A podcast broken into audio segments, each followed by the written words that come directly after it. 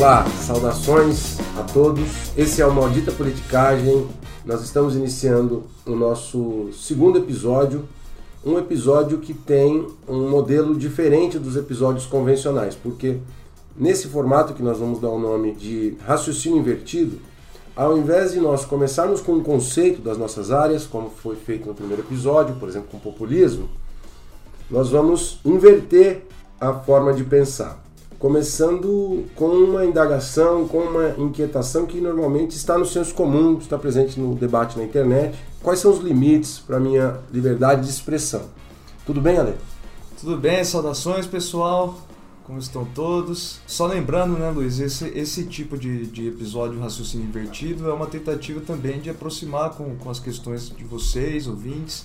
Então, sempre que surgir alguma dúvida, vocês podem entrar em contato com a gente que nós vamos tentar, via esse tipo de episódio, resolver esses problemas. Isso mesmo. Então também fica em aberto para os comentários de vocês nas nossas plataformas, nas nossas redes, colocar questões desse tipo, né? uma, uma indagação muito, muito presente na vida de todo mundo. É, a estrutura, é, além dessa apresentação inicial, nós teremos três blocos. O primeiro bloco aborda uma análise mais conceitual da coisa.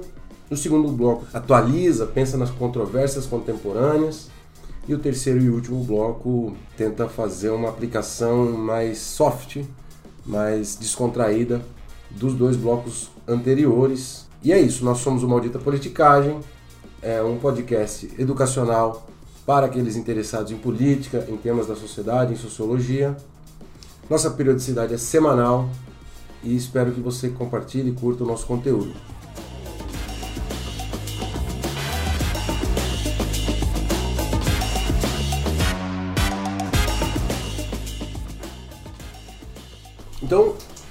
Quando nós abrimos as redes sociais, muitas vezes encontramos uma barulheira, um enxame protagonizado pelos internautas, pelos tweets, em geral contendo ofensas, agressões ou manifestações que ofendem outros internautas, outros grupos. E, e pode até ocorrer aquela política do cancelamento, políticas de exclusão de colegas né, das redes. E alguém pode se perguntar: bom, mas por que isso acontece? Por que, que as pessoas se ofendem e por que, que eu não posso falar tudo o que eu quero?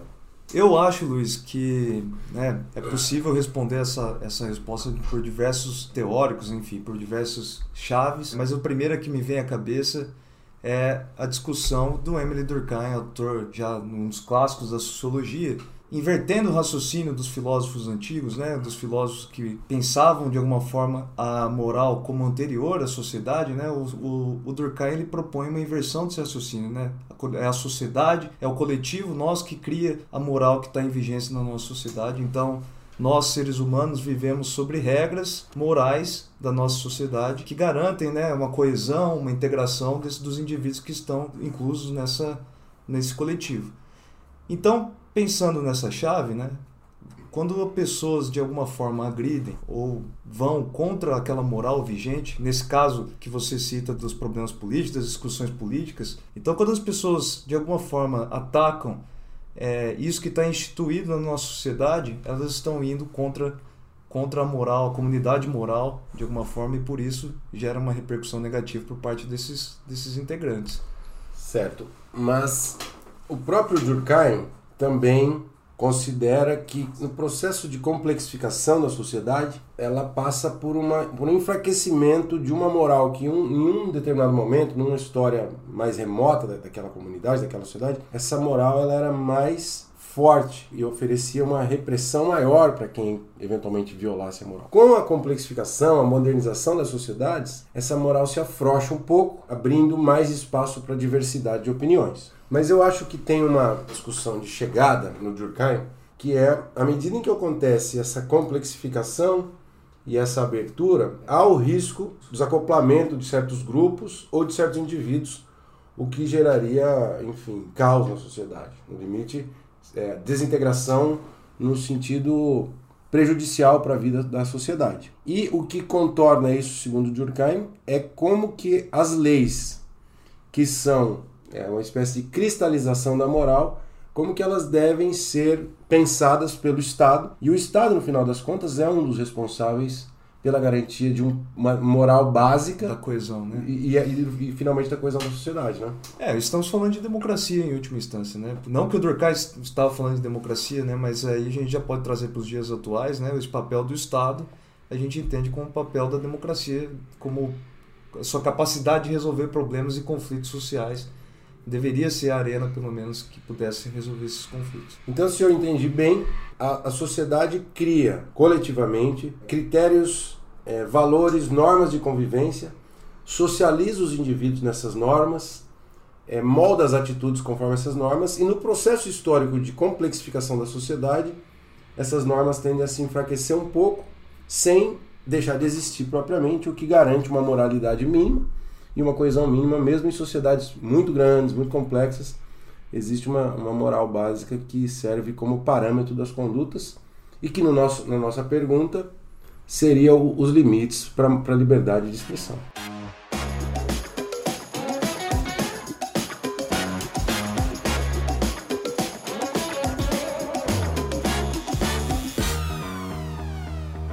Então, Luiz, é, eu acho que o nosso ouvinte pode ter pensado, né? Que esse papo tem tudo a ver com aquilo que muitos defendem sobre a liberdade de expressão na nossa sociedade. É, então, como lidar com esse problema? Por um lado, um tipo de agressão à, à moralidade da sociedade, e por outro, a liberdade de expressão, que às vezes, não sei qual a sua opinião, pode ser mal compreendida. A liberdade de expressão é um direito surgido no interior do processo contra os estados absolutos na, na Idade Moderna, à medida em que se construía o Estado constitucional, com limites à ação do, do, do, governo, do rei, né? E aí que, que as pessoas pudessem manifestar opinião contra o governo. Essa é a ideia, que as pessoas pudessem ter liberdade de emitir opinião. Mas esse direito, a liberdade de expressão, ele não é um direito absoluto, acima de qualquer outro direito ou de um conjunto de outros direitos tão importantes como por exemplo o respeito à diferença, a tolerância com religiões diferentes. Então a liberdade de expressão ela tem que ser contextualizada num conjunto de outras liberdades, de outras manifestações culturais e ela não pode ser pretexto né, ou desculpa, inclusive para ataques e confrontos ou ofensas a determinados tipos. Não é liberdade para fazer o que você bem entender, é, né? então, na, na, na nossa vida contemporânea, a, a marca é, é, a diferença, né? O mundo globalizado, de imigrantes, de diversidade cultural, sexual. O que, que você acha? A liberdade de expressão encontra nessa diversidade uma vontade de se impor ou uma visão de mundo quer utilizar a liberdade de expressão para se impor. E aí? Eu acho que com as redes sociais, né, com a possibilidade de pessoas manter contato cada vez mais com pessoas mais semelhantes, né, as redes sociais propiciam isso para os cidadãos de hoje. Então, aquele fenômeno de bolha faz com que indivíduos se sintam legitimados para poder emitir a opinião que, que eles pensam, né? Seja ela é, uma opinião aceita pela democracia, seja ela uma opinião que seja completamente problemática para a comunidade moral, já linkando com, com o primeiro bloco. Aí, se o indivíduo se sente motivado e junto a seus pares né, nas redes sociais, ele, ele começa a expandir esse raciocínio para a política mais ampla, né, o que pode agredir, manifestar uma, um tipo de agressão contra grupos minoritários, né, grupos étnicos minoritários, é, relacionamentos homoafetivos, enfim, todo tipo de preconceito e discriminação que nós já sabemos que existe na nossa sociedade. Perfeito. É, existe um conceito, né, Luiz, que você gostaria de trazer, que é o de guerra cultural. Pois bem, a ideia de guerra cultural ela diz respeito a um confronto de valores intergeracionais. Quando as gerações mais novas formulam novos valores, novos modos de vida, novas crenças sobre o que é certo e o que é errado. E isso se, se choca com os valores do certo e errado das gerações anteriores, dos mais velhos. Isso é que é conflito ou guerra cultural. É uma guerra de valores entre gerações. Isso começou nos Estados Unidos no começo do século XX, mas hoje está, está presente no mundo inteiro os eleitores do Trump nos Estados Unidos eles entraram em guerra cultural contra as visões é, globalizantes do, do, do, feminismo, do multiculturalismo étnico da sociedade norte-americana, defendendo uma sociedade tradicional, uma sociedade que talvez esteja no passado e que eles querem recuperar. Então isso é o que é a guerra cultural. E a guerra cultural é parte das oposições, dos polos de opostos da política contemporânea e que muitas vezes por, por trazer um, um caráter emotivo, passional, desvala, né? Para uma ideia de que eu posso falar o que eu quiser contra esses grupos, contra os, os jo as jovens gerações, eu posso falar o que eu quiser, porque eu tenho liberdade de expressão. Aí que está o, aí que tá o curto-circuito, né? Porque você quer colocar liberdade de expressão acima, por exemplo, dos direitos dos, das novas comunidades, dos novos estilos de vida. Eu pensei aqui numa viagenzinha. Posso fazer uma viagenzinha? Ampliar Pode. um pouco a, a- a coisa? É, nós temos é, que pensar também que aquilo que nós temos como valores que estão é, instituídos na nossa sociedade, que valores que todos nós deveríamos, né, pelo menos é assim que se vende, né, deveríamos respeitar, que é a democracia, é o respeito ao, ao, ao- outro indivíduo, enfim, todo, todos esses valores básicos da nossa sociedade, por exemplo, respeitar pessoas mais velhas. Isso é, é resultado de um, de um de conflito. Essas coisas não são naturais da nossa sociedade. Né? Isso é resultado de um conflito que já é consolidado, né? O resultado desse conflito já está consolidado na nossa sociedade. O que eu quero dizer com essa, com essa visão é que as disputas que estamos tendo hoje também vão ser aquelas que vão resultar em novas ideias do futuro, né? No- novas in- coisas instituídas na nossa Uma nova moral instituída. Então a sociedade, a comunidade moral é sempre resultado de uma espécie de conflito nesse, nesses termos de guerra cultural. Entendi, perfeito.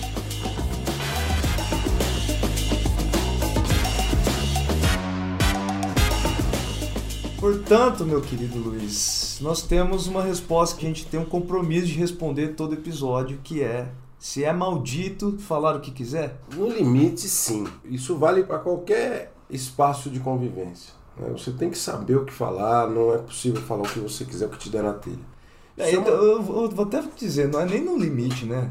Quem que fala o que quiser é uma pessoa normalmente chata, insuportável, né? Já, Ah. já em termos, né? É, exatamente. Então eu acho que essa a, a vida, enfim, em sociedade nos ensina que é bom você prestar atenção no que você fala para não gerar constrangimentos sobre você mesmo e também para não criar mal-estar ou ofensa em outros. Agora, de fato, falando daquele conflito de gerações, quando os mais velhos, de posse de, um, de valores sobre coisas que, que anti- antigamente eles podiam falar livremente, e depois eles passam a ter que tomar cuidado, obviamente que esse tipo de curto-circuito, de embate, ele não pode ser solucionado por meio também de uma repressão pura e simples. Né? Você não pode, como a gente sabe de outros autores que a gente vai abordar em outros episódios, não dá para estigmatizar quando ocorre um tipo de pânico moral. Né? Não dá É. para você criar uma caricatura e porque isso em geral não serve para integrar, mas sim para criar mais distância entre os grupos. Né? É importante ressaltar também que não significa que não seja possível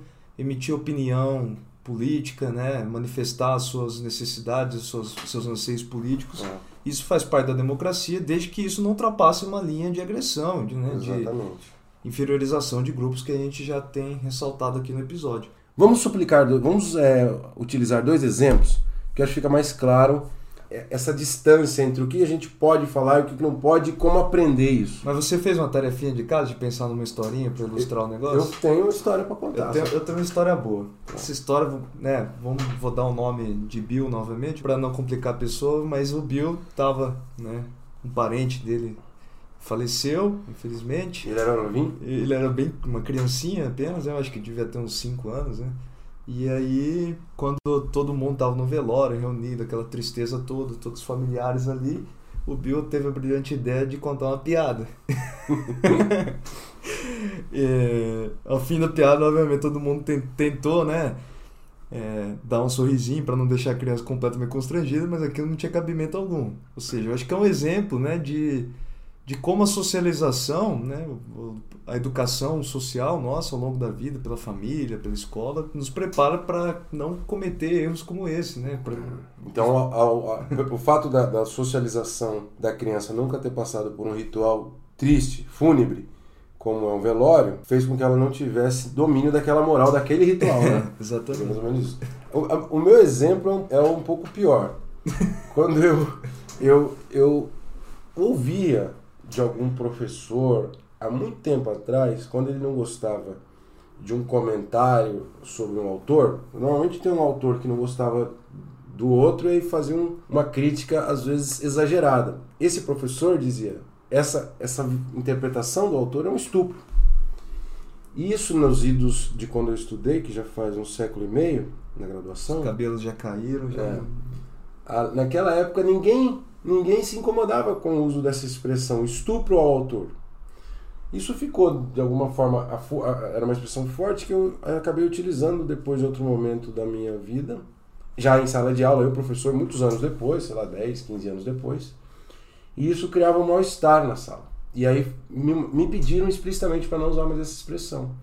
E eu senti na pele a, a transformação de uma comunidade moral dos alunos que eu não estava antenado e dei essa gafe uma vez. Mas também foi só uma vez porque foi tão constrangedor traumático que eu que eu percebi de fato o, o quanto grosseiro estava sendo aquilo a partir dessas novas é, a, a, a maior preocupação com os crimes de não só de estupro, mas de todos os outros tipos de assédio. Então isso foi muito marcante, demonstrando essa transição de valores, essa transição de moral, certo? Ah, isso é muito comum, né? É. Quanto mais velho a gente vai ficando na vida, né? Ou os nossos pais, os exemplos dos nossos pais, avós, é. é possível ver uma série de coisas que as, que as pessoas falam que, que a geração mais nova não aceita mais. É. E, e tu, todos esses exemplos de, são prosaicos, a gente brinca com eles, mas eles se dão num, num ambiente de face a face, é que é fácil aprender e fácil entender o alcance do que você pode dizer e como retirar algo que antigamente era permitido e agora deixou de ser.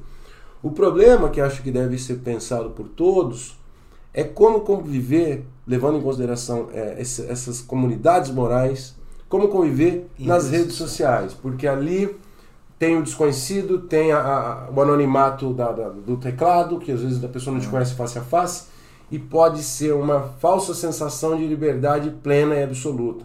Exatamente. E não é por aí. Né? É isso, acho, então, né, Luiz? Então, com isso, por hoje. Por hoje nós é... encerramos.